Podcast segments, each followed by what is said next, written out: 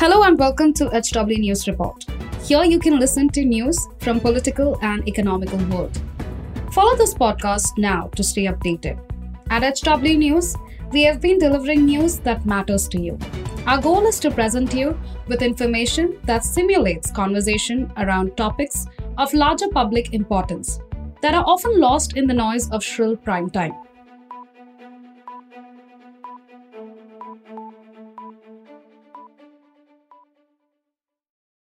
October 1990, almost 30 years ago, Congress President Rajiv Gandhi addressed the media outside Bengaluru airport and in a moment removed the then Chief Minister of Karnataka, Veerendra Patil, from the post. At the time when this announcement was made, Veerendra Patil, who had suffered a stroke, was paralyzed and bedridden. This sudden and shock removal of the Chief Minister stunned the entire nation.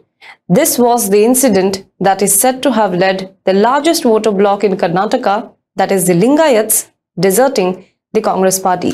The whole story behind this infamous incident goes like this. The Ratha Yatra that passed through the state of Karnataka led to major riots and violence in the state. 46 people died in the communal riots. This happened a week after Veerendra Patil, then Karnataka Chief Minister, was bedridden due to paralysis. Karnataka, being Congress-ruled state, Rajiv Gandhi reached here for damage control. Now, some reports say, without even meeting the bedridden chief minister, Rajiv Gandhi announced at the airport to reporters that Patil will be removed as chief minister and a new chief minister will be chosen by the party. Some other reports, including this 1990 report of India Today, says that Rajiv Gandhi arrived at Bengaluru airport, went to meet Veerendra Patil at Kaveri Bungalow. From there, he went to one or two violent city areas and then, while heading towards Madras, he made the shocking announcement at Bangalore airport. Although the party tried to do some damage control by saying that it has done so because Veerendra Patil is not well and the state needs hands-on chief minister at the time, the manner in which this was communicated, it gave out a message that Congress party had humiliated Veerendra Patil. Now, this did not go down well with the Lingayats, the community from which he hailed from, and in the subsequent elections, the community deserted the Congress party. In the subsequent years, Congress tried its best to bring the community back to Congress fold, but it failed. Instead, Lingayat community rallied behind BJP and opened the door to South for the party. This went on for 30 years, but in the 2023 elections, tables turned. Congress's Lingayat vote share has significantly increased, indicating that the community has shifted its political preference to the grand old party once again. In fact, one of the senior Lingayat leader of the state, M.B. Patil, ahead of the poll in the state, had said, with several Lingayat leaders of the BJP joining the Congress party, the community is coming back to Congress fold. The numbers prove the same. Hello, my name is Aarti and today in this video, we are going to talk about this issue. In the recently concluded Karnataka Assembly elections, Congress party bagged record 135 seats, while BJP was distant second with 66 seats and JDS won only 19 seats. Now here is an interesting bit. Out of the 135 seats that the Congress party won, 37 candidates on these seats are from Lingayat communities. The party had fielded 46 candidates from Lingayat community, except 9 all the other won. This is a huge jump from 2018 where only 13 of the Congress's Lingayat candidates had won. Incidentally, this is the second highest tally of Lingayat MLAs for the party. Last time the community rallied behind Congress was in 1989 when the party had recorded a landslide victory under the community's stalwart leader Veerendra Patil. That year, Congress won 178 seats with Lingayats bagging 44.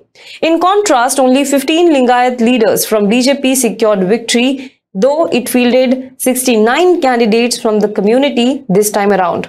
Politically dominant Lingayats are the state's single largest community and comprise nearly 17% of the total 5.3 crore electorate in the state, while Vokkaligas, the other politically prominent community, accounts for about 12%. In terms of seat share in Karnataka Assembly, Lingayats dominate about 90 of the 224 assembly segments in the state and Congress has won many of these seats.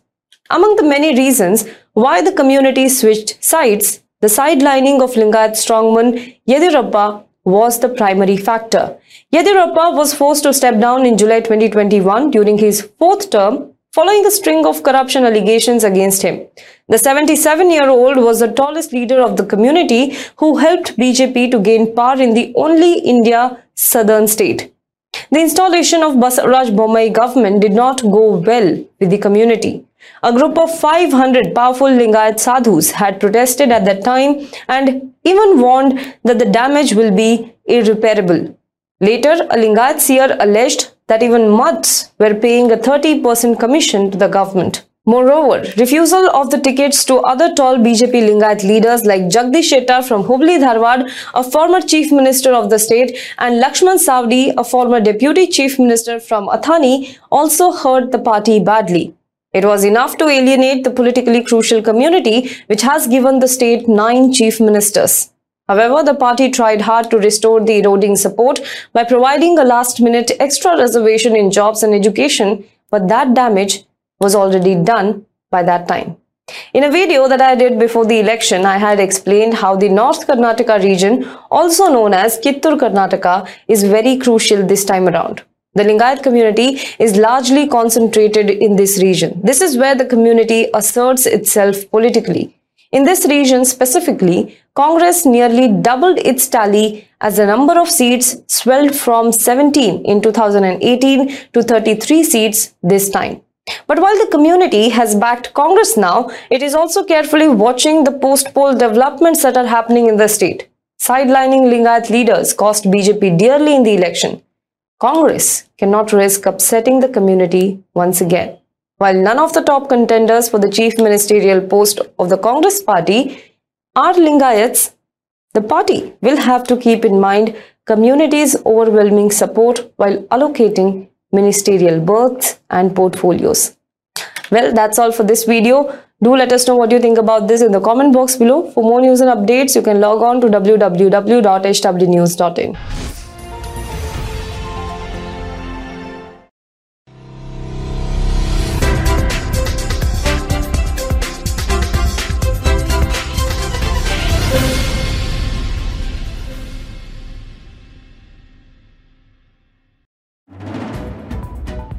If you like this episode, please rate us with 5 stars right now. HW News podcasts are available on BenchPods and all other audio platforms. Also, don't miss to check out South Connect from the House of HW News podcast. And we're sure you'll love it too.